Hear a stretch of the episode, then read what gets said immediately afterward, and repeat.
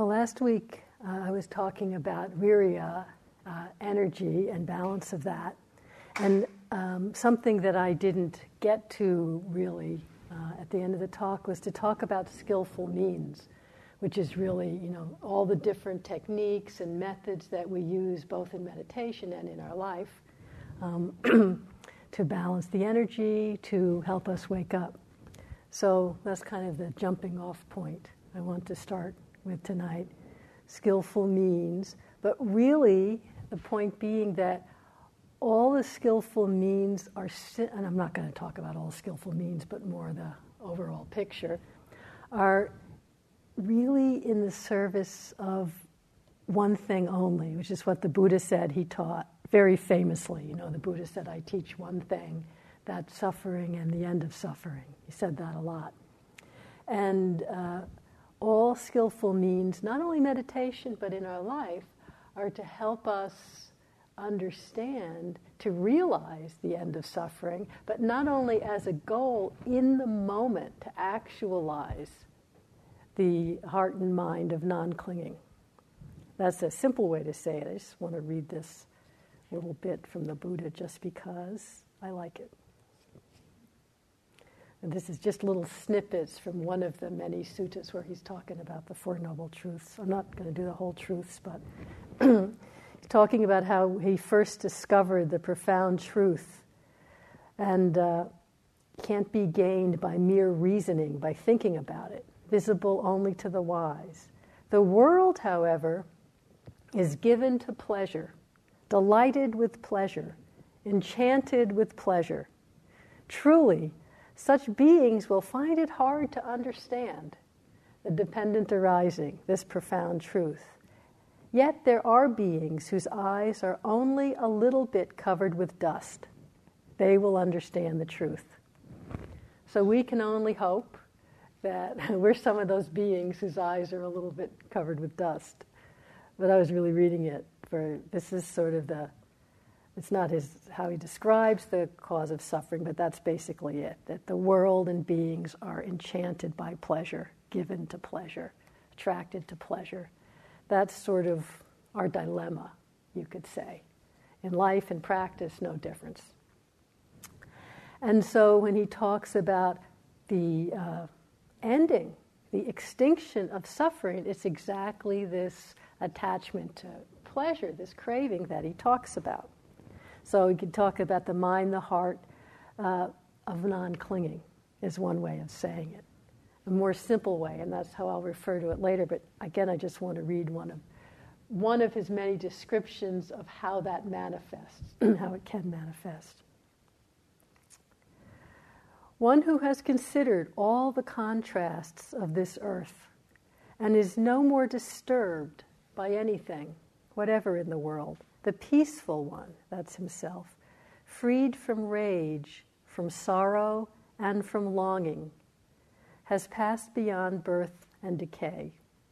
This I call neither arising nor passing away, neither standing still nor being born nor dying. There is neither foothold nor development nor any basis. This is the end of suffering. So that's kind of, to me, it's inspiring. It's also kind of grand. But we can also talk about it, as he often does, is the heart the mind of non clinging, or another way of putting it, as we've been talking about, I've been anyway the whole time, is the mind the heart that's free in a moment even from any of the internal torments clinging, aversion, two sides of the same coin, delusion, confusion, attachment to sense of self, which gives rise to the craving and the aversion. And so, any skillful means, any of the forms of meditation that we do, um, and any of the other aspects of our life are all in service of uh, cultivating the wisdom that ultimately sees through the delusion that gives rise to clinging and aversion, right? Big picture. All of the different techniques are ultimately for that end. whether it's uh, the mindfulness and the myriad of techniques of mindfulness, whether it's absorption practice in the way that the Buddha taught it. Absorption practice, shamatha practice, absorption of the mind very, very deeply into one object is not the end in itself. It's to cultivate a quality of mind that then comes out of absorption to explore the nature of reality, to understand it. His thesis is when we understand things the way they are, the way they already are, clinging and aversion will naturally cease because they don't make any sense. And as long as we think they're serving us and making sense, well, so long there's an us that we think it's serving and making sense, it just keeps on cycling. And as he said, you know, the world, people love pleasure. We do. It's very, very deeply ingrained in us, and so we need all these different skillful means at different times, not to get to some particular state, not to have a better experience, not to get rid of what we don't like, but the skillful means in themselves, even in a moment, are ways of, in that moment, not feeding the torments, starving the torments, you know, so that in the moment, any of the skillful means are also a manifestation of a heart and mind of non clinging. So you see what I mean? The means are the end, the end are the means. They can't, we can't practice in a way of wanting and hating and trying to get rid of something and fool ourselves that this is the way to understand non clinging. It just doesn't work. So that's what all the skillful means share. And um, I just want to talk about one. It's a template that I really like because I, I, find it very, uh, well, helpful, interesting in the different ways that some aspects of our, our life of awakening, not only intensive practice, uh, work, you could say work, to purify to cultivate purity of the mind and the heart in the moment.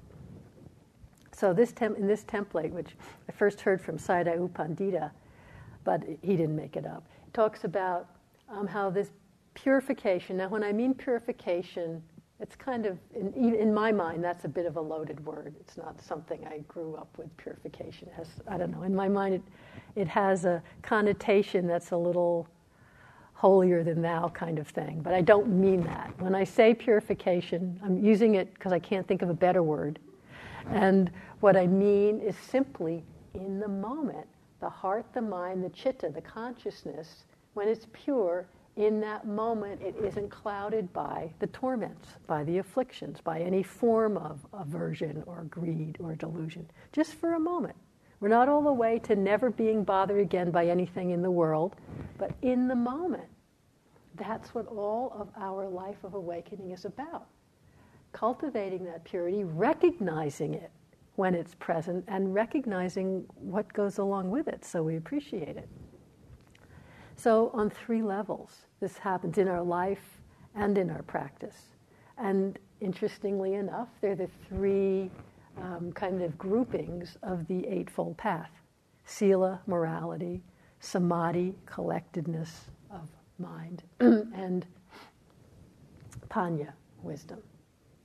So they say in, in sila, in other words, with uh, ethical conduct of body and speech, what uh, we're free from when we're acting from sila, from just these simple five precepts, from non harming in speech and action, is that we're in that moment the mind, the heart is freed from, in that moment, purified from what's called the, the torments, the kilesa of transgression, kind of the grossest level. So, as you see, just as mindfulness and wisdom get more and more subtle, so also do our friends, the kilesas, get more and more subtle. And we start, you know, so we start by working on the really gross level. And that's hard enough. God knows. Just keeping our mouth shut and not saying something aversive, keeping our hand relaxed and not writing something aversive, you know. on that level, when we are refraining from that, that level of kilesa, of affliction, we're purifying the heart and mind from that. And that's not nothing, you know. That's really what lays the basis for the, the purification on more and more subtle levels, for us to see and understand and see through the need for the kilesa on the more subtle levels. There's a, a lovely saying uh, that when we are acting according to the precepts, when we're not acting from hatred, from aversion, from cruelty, from greed, watching our speech and actions, we are giving ourselves freedom from remorse. You know, and how many of you have mentioned having stuff come up in your practice, memories from however long ago, and we all have them, of stupid or worse than stupid, painful, harmful things that we've done or said, and the suffering, really, the remorse, which is different from guilt. Guilt is like, I'm such a stupid jerk. That's just adding aversion on top of it. But remorse is that sense of wisdom meeting that memory and seeing, you know, the causes and conditions for why we did it, the ignorance of it, but feeling the pain of it, you know. So freedom from remorse, and of course, granting to others in our field of presence the gift of fearlessness knowing that we're not going to hurt one another. That's already a great thing. Then, on the next level, uh, the next round, they call it, of purification, the level of samadhi is uh, in the time that there's samadhi in the mind, the level of kilesa or torment that is kept away, that's cleared out, is called the obsessive, obsessive level of torment, which I think you might be able to relate to, is the level mostly of thought and mental energy, just whether it's greed or worry or aversion to something, and it, you know, upset comes up and up and over and over. You know, you're just like, oh my God, why is this happening? So, samadhi, I want to just clarify the best um, description I like of it is it's collectedness of the dispersed mental energy. It doesn't have to be one pointed on one object. Samadhi, it's a moment to moment mental factor, just like everything. Everything's moment to moment. So it's a time when the mental energy, you know how it's just kind of going all over and you're sort of aware of the breath and you're sort of with sound and there's this thinking going on and there's some feelings in the back and you have that little memory and you, you know, you could kind of say it all, but it's not very collected. It's not really very satisfying somehow. And so a moment of samadhi is when all that mental energy is collected, is unified. It's not like squirting in all these different directions. That's what we call samadhi. It is, as with virya, samadhi is not necessarily wholesome. It can go either way.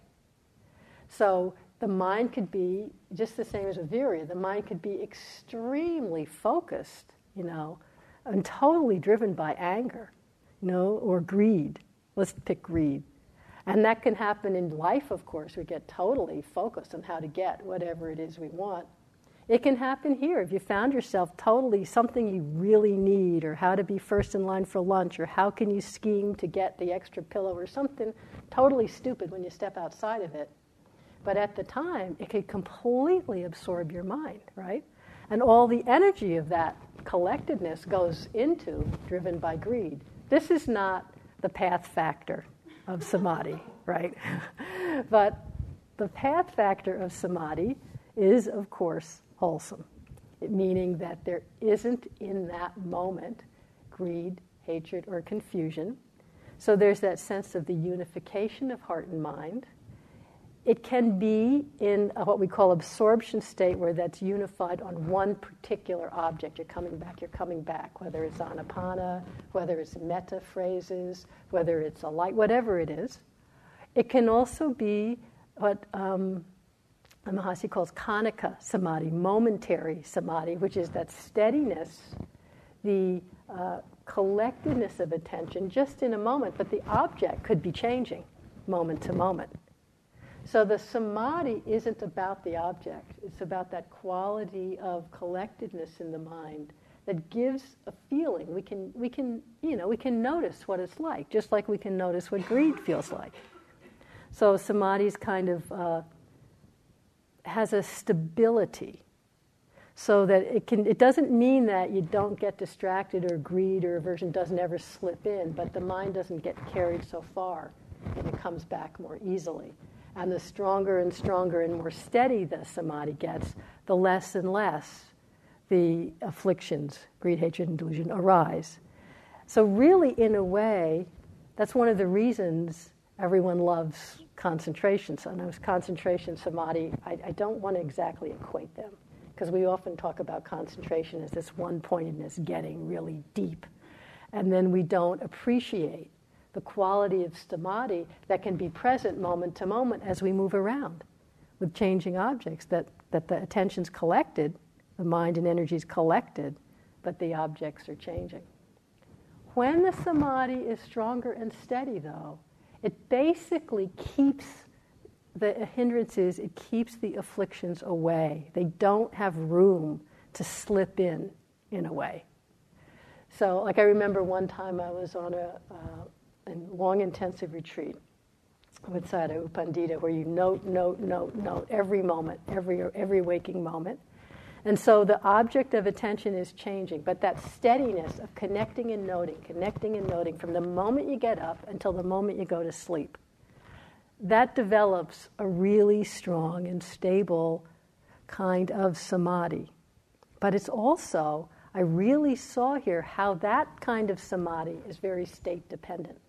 So I was noticing when the, the steady, steady note, note, note, there's no greed coming, there's no aversion coming just noticing, seeing, hearing, smelling, tasting. And I was playing with it one day. I was noting seeing, the attention was connected to seeing something, and, and then I just deliberately pulled back the attention. I stopped noting, I stopped letting the connect, just kind of let the mind hang for a minute. Immediately, immediately, in rushed some, I forget if it was wanting or aversion or what. I saw it right away, didn't go anywhere, it was kind of like, oh my gosh, you know, all this work, and as soon as I stop, boom, here they come in again. It's not always like that, but I remember that so clearly because I thought, somehow this isn't enough. You know, this isn't enough. And I know now that that samadhi, that steadiness was strong, but it was suppressing, and it was suppressing the afflictions. And that's extremely useful. For one thing, it, it it strengthens mind and faith. You get a sense of the brightness, the lightness, the kind of what a sense of purity of mind and heart can feel like. I mean, sometimes people say they didn't even know. You didn't even know how much garbage is in there, you know? Didn't even know that it's possible to have a just a moment where nothing special, but it feels so clean and so pure. So sometimes it feels happy, sometimes it feels calm, but just to notice that. And I've also, over time on retreats, this is, where I've done longer retreats with a lot of very steady concentration that way, there's a feeling of, of kind of like the, the consciousness being cleansed, you know, moment after moment. It just kind of feels like it's being, sometimes it felt scoured, a little bit rough. Sometimes just like it's being washed and cleared and cleansed, and you just feel a lot brighter and purer for a while. So that's the obsessive level, state dependent, very useful, um, not to confuse with, oh, also sometimes with different kinds of samadhi, very strong and wholesome, pleasant states come, like piti, rapture, or sukha, like a real comfort and ease in the body. And those are great, those are fine, appreciate them. But those are also states that come and go. They don't have to be there for the mind, the consciousness, the heart to be pure. When it's pure, then all kinds of different wholesome states can come. But they don't have to be, they could just be calm, which is also a wholesome state. And so then the third level, that of panya, of wisdom, and this I, I really like, it's said to purify the latent underlying tendencies, the real subtle levels, which is sort of like of, of these torments, these afflictions of our mind. And many of you have, in the interviews, talked about this using different words. It's sort of like things are going fine, and the mind is really pretty mindful, and there's nothing really bothering you, and out of nowhere, you know, seemingly, suddenly aversion, suddenly greed, suddenly me, me, me, just all over the place. And why, you know? And this latent, this underlying level is described as, um, as if it's a seed. You know, there's not really a seed, okay? There's not really a seed of greed sitting in any of us. There's no concrete thing. This is a metaphor. But it's as if there's a seed that when the latent tendencies are still existing, still coming up in our mind stream, when the conditions are appropriate, that seed can sprout. That's why, in terms of when the Buddha is talking about different la- levels of awakening or the absolute awakening of a Buddha, where there are no more seeds, that's what it said. It's no longer possible for those seeds to sprout. They're gone, you know.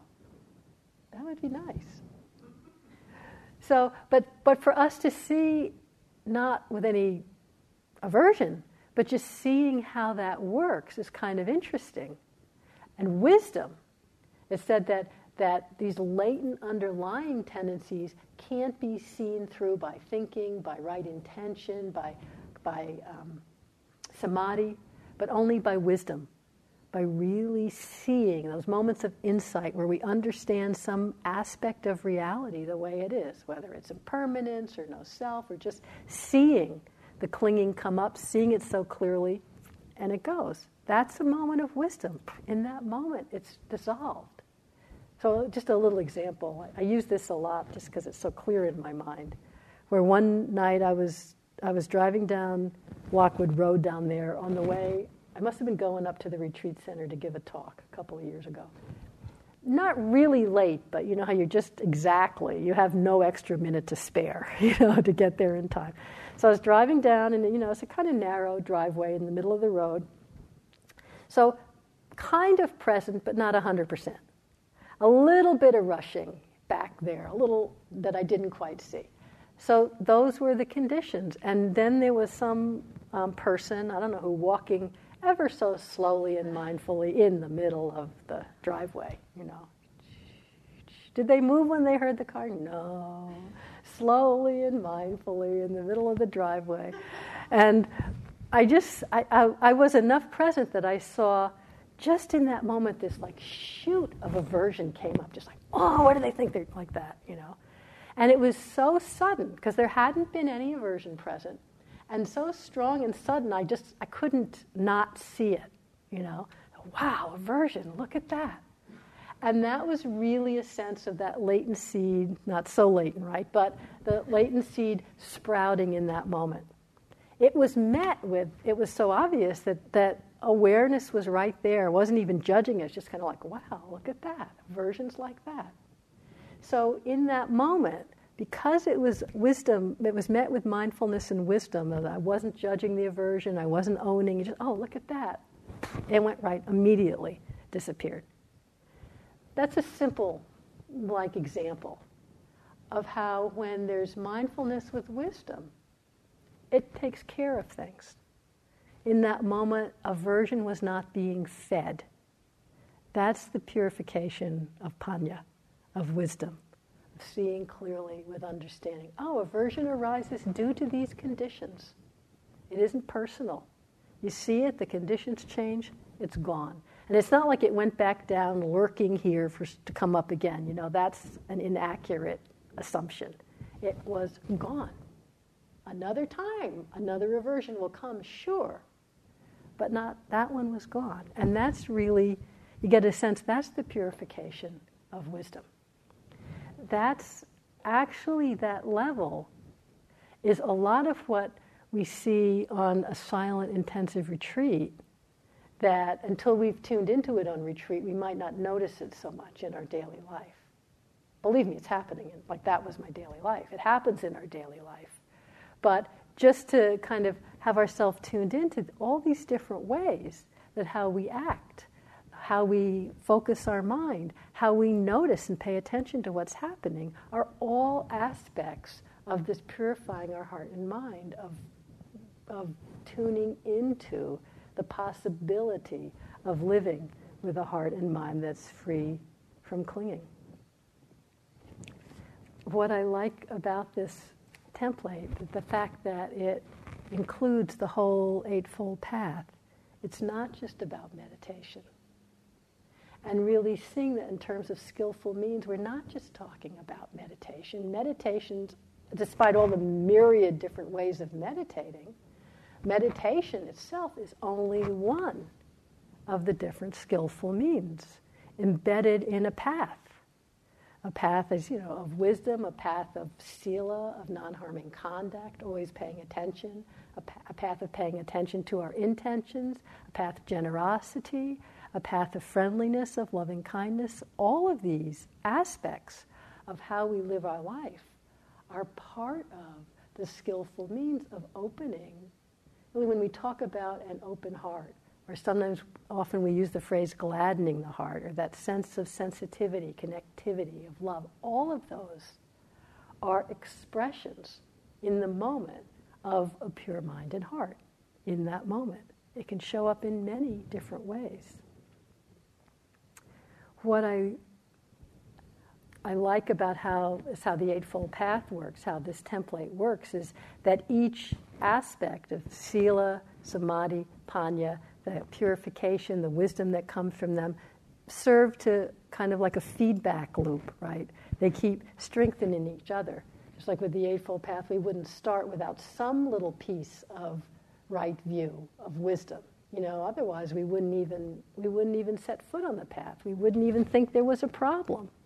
If I read to you, you know, beings are lost in in pleasure and wanting pleasure and you know freedom from freedom from suffering is freedom from clinging, and you thought, that's just the stupidest thing I ever heard. I'm out of here. You're right. I want pleasure. I love pleasure. I'm going for pleasure because that makes me happy. I'm out of here. You know, you wouldn't be sitting here listening to me yammer on about this. You'd, I don't know what, you'd be out there looking for pleasure till, you know, you finally saw it's not working, and then you'd come back in, come back in again.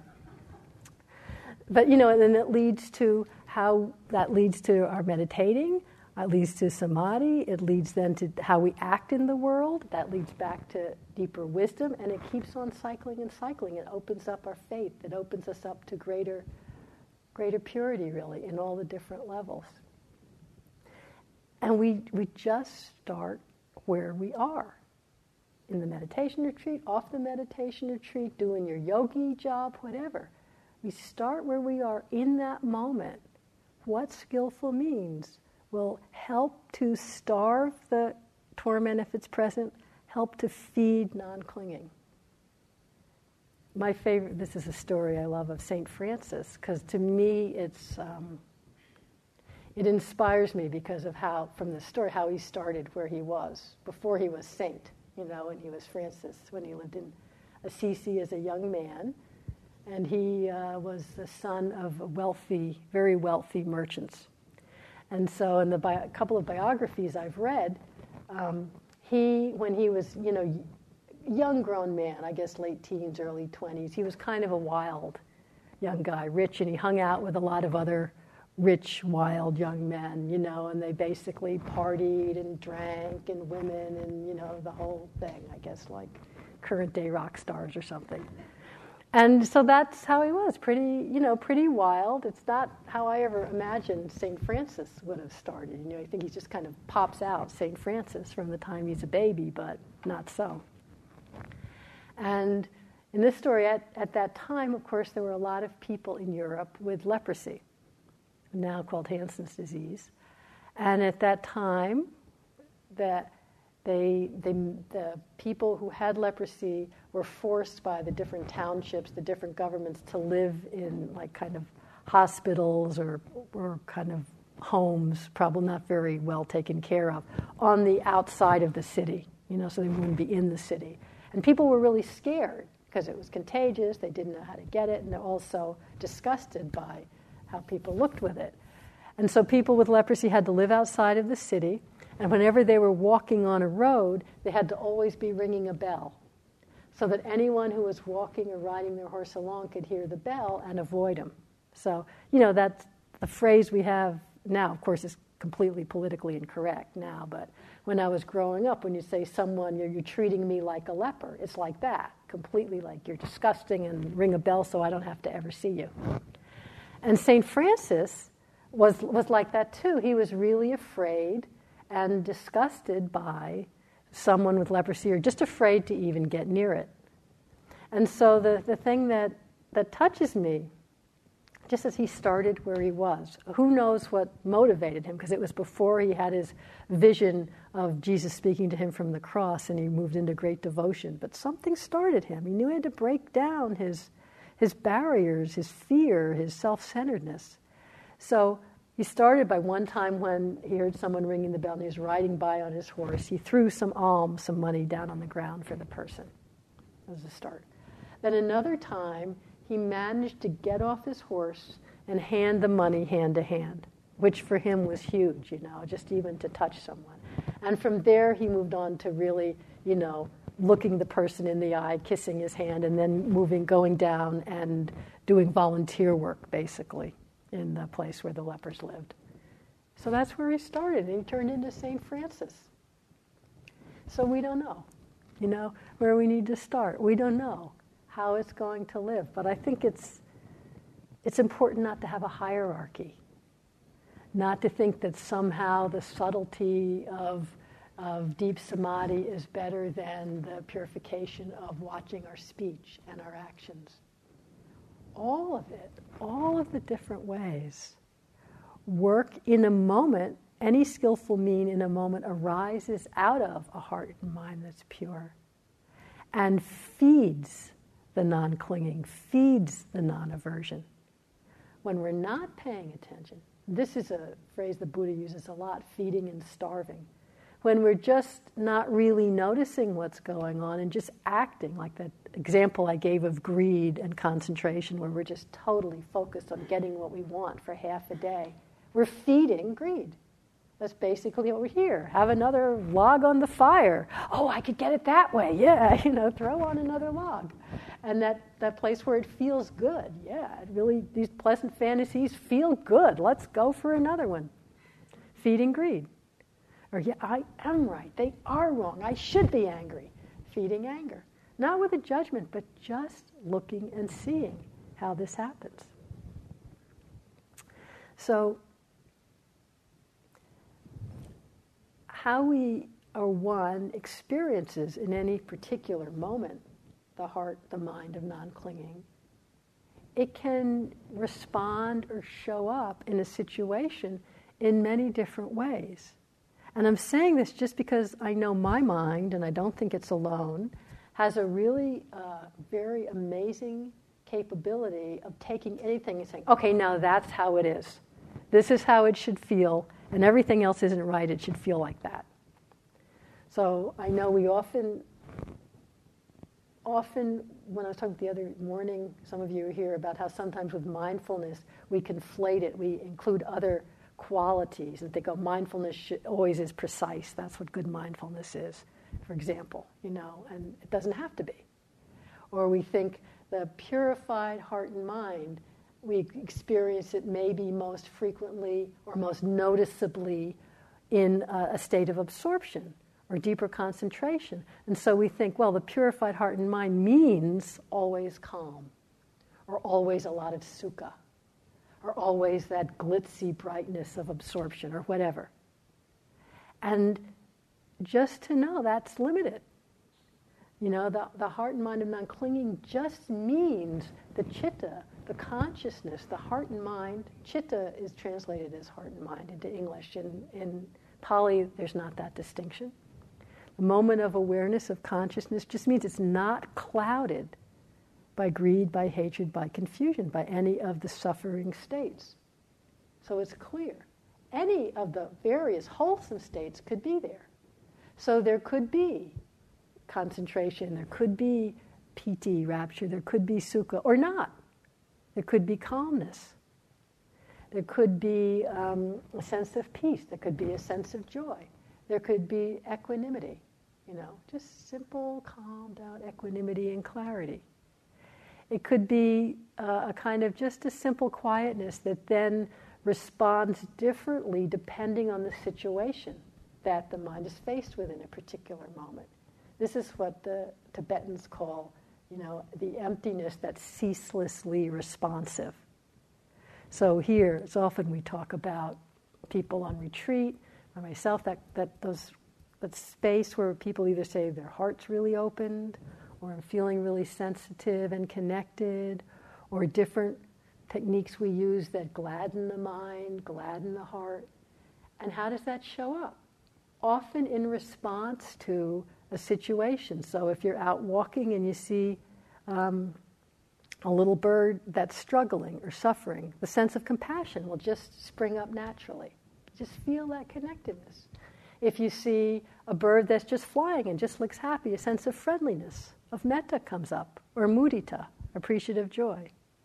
Or often it's just you see some complicated thing going, you don't know what's going on. It's just equanimity. Okay, that's what's happening. Like today, I was walking down the driveway, and there were five or six turkeys, the, the big adult one and the other babies, but they're still pretty big. And there was a cat kind of lurking. I mean, the cat was a third of the size of the smallest turkeys. And the turkeys were pretty much ignoring the cat, but the cat was lurking around and kind of charging the turkeys, you know, trying to kind of thought, wow, I wonder, and they would go, you know, and then the cat would back off, and then they would just ignore it. And they were walking all around it, and the cat was, you know, it's just kind of fun to watch. And first I thought, should I do something? I've got to save the turkeys. I said, well, come on, you know. They're taking care of themselves. The cat's taking care of itself. I don't know what needs to happen. And just kind of sense that that's just life living itself, you know. We keep on, we keep on going. So ceaselessly responsive can show up in all of these ways. All of them are um, manifestations of a heart, a mind, chitta that is free from clinging, free from aversion and confusion. But we don't need to hold on to any of these particular manifestations as, oh, this is, you know, what I need. This is how it should feel. This is, no. Then see right away we're back in clinging. And so all the skillful means and the different techniques of meditation aren't to partic- except for Brahmaviharas, aren't to particularly make a particular state of mind come. I took away Brahmaviharas because, of course, in practicing metta, you're cultivating the state of mind of metta. Practicing karuna, you're cultivating the state of mind of karuna.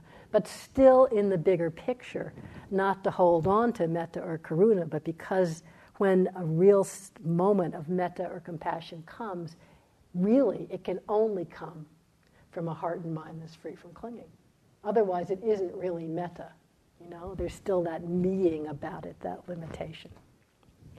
So, yeah, I'm mentioning these just to know not to cling to manifestation, but then to see that all, of our skillful means might show up with different states, but they have the same quality of, sure, the, the goal, you could say, the aspiration is really uprooting the seeds, freeing the heart and mind more and more of even the tendency for confusion and clinging. But the skillful means what they share is you forget about the goal and they are very pragmatic. They're expressing that quality of pureness, heart and mind, right now in the middle of it. And that's really how we can evaluate, so to say, if the particular, in a moment, the technique we choose, whether it's skillful or not in that moment. It's not like there's a list, these are skillful and these aren't. It's really what's it feeding and what's it starving. So, in simple, very simple terms, you know, you're, you're all caught up, just lost in fear. You're noticing fear, you're noticing fear. It's intense. But you really have a sense of, you know, fear is like this. We don't like it. Fear is fear. Fear doesn't change into not fear, it's fear. But you, you have a sense you're not feeding the fear.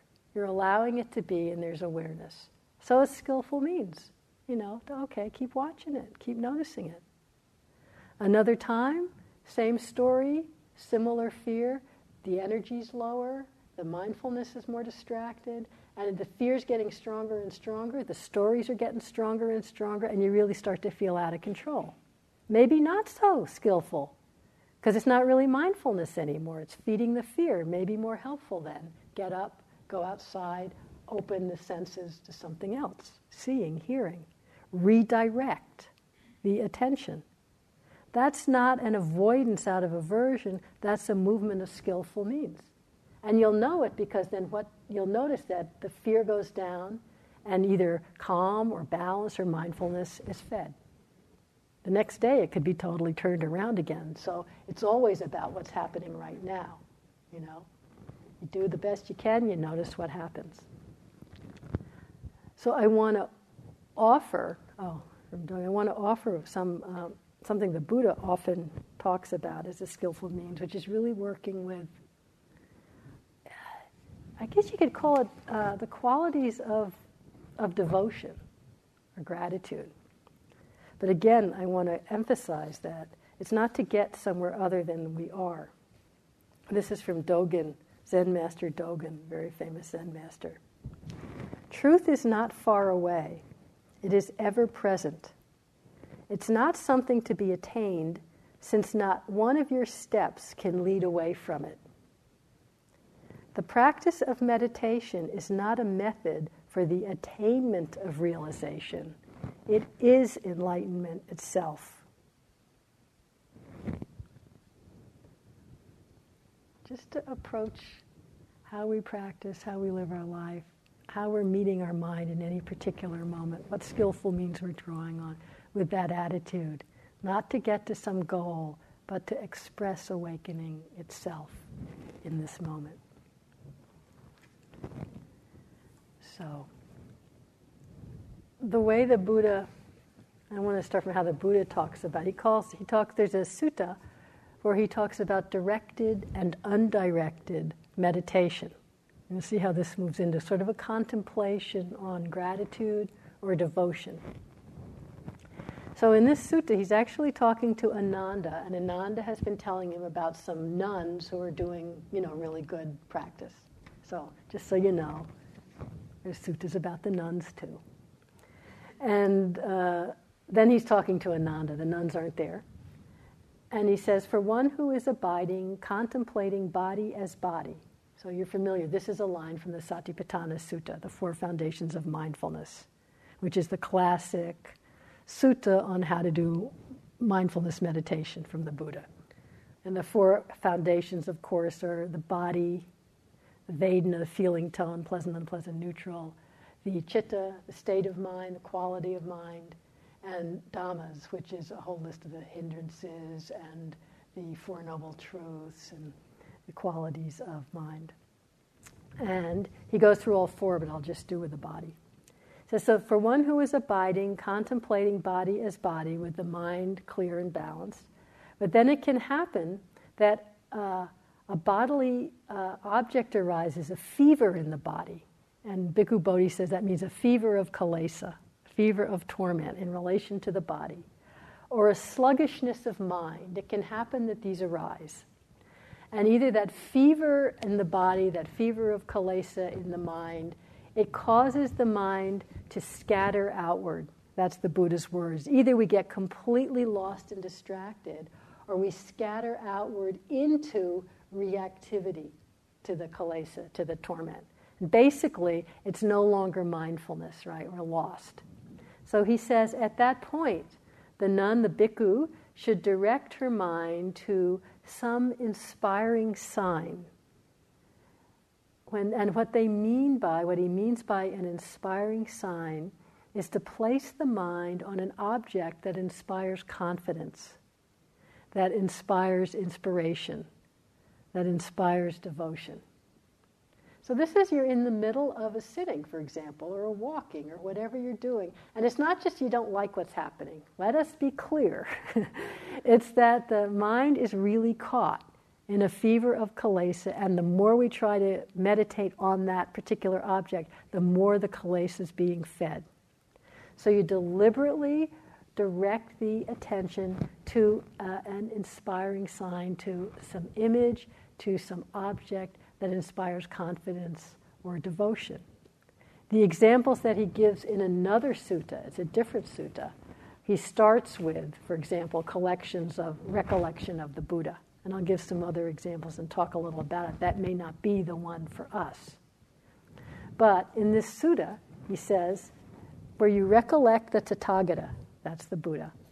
But we could imagine really bringing to mind in this state, if the Buddha inspires you, great. Maybe there's some teacher you've had, or someone you know or you don't know, that really inspires confidence in some aspect of the pure heart and mind of awakening. Maybe it inspires loving kindness or, or uh, the, the truth of compassion in you, you know. Maybe it inspires this sense of onward leading. Like I know people talk so much about the Dalai Lama because he inspires this so much in people. I remember, um, well, quite a few years ago, it was the early 90s, I went with some friends to Nepal and we spent some time with Tulku Urgyen Rinpoche, who he's dead now, who was really one of the main Dzogchen teachers and really very revered and respected um, Dzogchen master. He was wonderful. I didn't spend that much time with him. It was just like 10, 15 days. Took refuge with him and all. But the taking refuge with him I didn't even realize, but it made a connection in my heart and my mind, you know, it really a kind of an inspiration and didn't think about it so much. But I was on a retreat, and not mm, a few, quite a few years later, he was dead, and I was on a retreat here, and I was doing walking meditation. I forget what was going on, but somehow I needed some sense of inspiration, and somehow I didn't even consciously direct my mind. He just came up. And it brought up such a sense of gratitude and brightness and purity and appreciation and basically love of the Dhamma, right? It was, I mean, it was palpable. It was amazing, actually. It was so inspiring. And not to hold on to that as a, a happy experience, but the whole point of it is basically to feed the purification of mind so we can then go back to the meditation. This is what the Buddha says. When you do that, when you recollect the Tathagata, at any time when a noble disciple is recollecting the Tathagata, her mind is not overcome with passion, not overcome with aversion, not overcome with delusion. Her mind heads straight. When the mind is headed straight, the disciple gains a sense of the Dhamma, experiences joy connected with the Dhamma. In one who is joyful, rapture arises. In one who is rapturous, the body grows calm. One whose body is calmed experiences ease, and then the mind becomes collected. And that's the same thing he said in this other sutta I was reading. He goes through the same thing where, you know, you, it's basically the, the mind, or we would say the heart opens to gratitude, to appreciation, to goodness, to faith in the Dhamma, to loving kindness, whichever it is. And then as it goes through those phases, we're no longer struggling with the kilesa, the, the heart, the mind is calm again, collected again. And then he says, one then reflects the purpose for which I directed my mind has been accomplished. It's really a very specific, skillful means. So now I withdraw the directed attention from that object of devotion, that object of appreciation. It's not denigrating or putting down the appreciation, but saying even that, we don't just hang out there because it feels good, you know. It really because it's purifying in that moment. We're lost in kilesa. We can't, you know, kind of see through it with mindfulness of that particular object, so switch objects.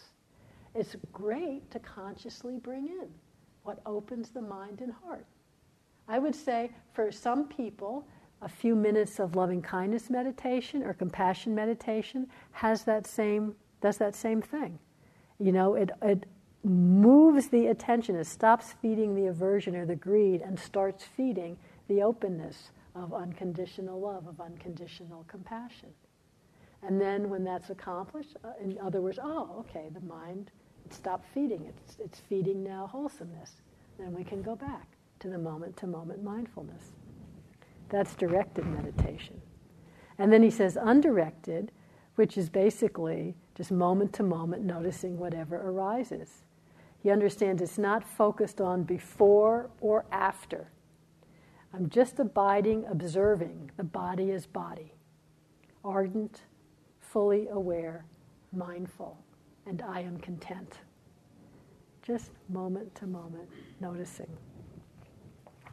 I just want to say a little bit more about the gratitude and devotion, ways it's been helpful. Uh, I want to give you the other examples the Buddha uses in this sutta as objects that can help. So, recollect, oh, he says when you develop this recollection of the Buddha, you can do it while you're walking, while you're standing, while you're sitting, while you're lying down, while you are busy at work, while you are resting in your home crowded with children. Basically saying, no excuse, you're too busy, you can't do it. You know, it's something we can do no matter what. Other recollections are recollecting the Dhamma. And for me, that's for me personally, that really inspires me more than the Buddha, or as I say, particular teachers. Recollect the Sangha, the Sangha of the Blessed One's disciples. It might be other people we know who have inspired us.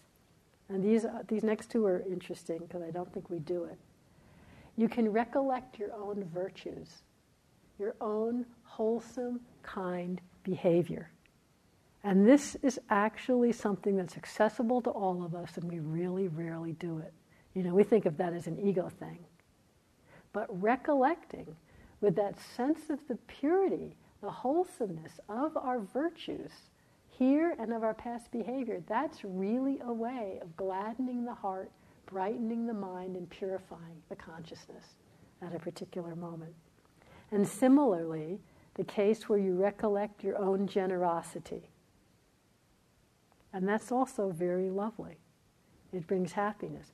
And you can see as you can feel when you're feeding the purity, the brightening of the heart. You can feel when it kind of switches over to, yeah, I really was generous, wasn't I? You know, then it, you can see, oh, we're not feeding purity anymore. We're feeding me. Okay, put it down.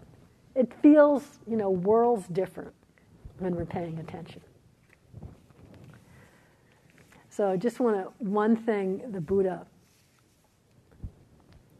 Well, before that, I want to say the way the devotion works as I've described it, or gratitude to beings, or gratitude to Dhamma, or appreciation of our own goodness, is it's, it's not about the person, as the Buddha said to someone who kept on looking at him and wanting to be near him all the time and said, I need to see you, you're inspiring me so much. And the Buddha said, you know, the holy life is not about seeing the Buddha's person or being with the Tathagata's person. One who sees the Dhamma sees me. So when he's talking about recollecting the qualities of himself, he's not saying, hey, come hang out with me. That's really great. I'm giving you Shaktipat. He's not saying that.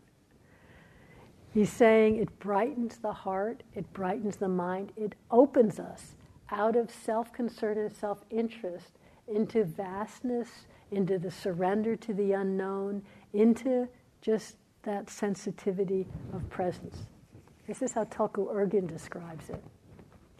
The present moment method for becoming quickly accustomed to the unfabricated state of awareness is to have devotion to enlightened beings and compassion to unenlightened sentient beings. Devotion and compassion are both love. And in the moment of love, the empty nature dawns nakedly. If in that moment, the moment of love, you can look inwardly it is like seeing the sun unobscured by clouds. The nature of emptiness is nakedly manifest. Yet, he says, in the beginning, we need the fabricated devotion, you know, consciously thinking of someone or the Dhamma, because the natural, unfabricated, naturally arising devotion and our uncontrived compassion does not occur immediately. Obviously, we're not just walking around like that. So great. Use the fabricated, what the Buddha is talking about. Consciously bring to mind a being, your actions. op- allow the heart and mind by itself to contemplate the goodness, to open through gratitude, through devotion, and just see that empty awareness, the heart, the mind that's purified in that moment. That's a naturally arising together with love, with compassion. They're really both wonderful. In some ways, I think I haven't ever followed it, but the bhakti path, they use it more in the Tibetan tradition and Hindu tradition, where there's really a lot of emphasis on finding a particular guru that you know, and really a lot of the work is through working with total devotion to the guru. And I know from standing outside, go, how can you? You see all the faults of that person. And it's not about the person, it's about opening up that channel of unconditional devotion, of inspiration, of love, of compassion, of trust that then allows us to be so present, so pure in heart and mind that we notice, we recognize, and we trust the moments of that chitta, of the mind, of the heart that is free, that is pure. There's so many moments of that in all of our days. So I'm talking about all the ways to notice it, to feed it, to create it, but also just notice all the times when it's already like that. When the mind, the chitta, is not clouded by greed, by hatred, by confusion. And just noticing that is feeding it. Notice all the different manifestations. Don't try to limit it. Just open into not knowing. As soon as we need to know it's like this, we know that's, that's wrong. So just being open to discover through devotion, through compassion, through metta, through moment to moment mindfulness, through concentration, through taking a walk, through looking at the mind, sitting, walking, standing, lying down, eating, working. Not with aversion, but with love, with surrender, with really appreciating the infinite possibility that's available here and now to all of us. So let's just sit quietly for a moment.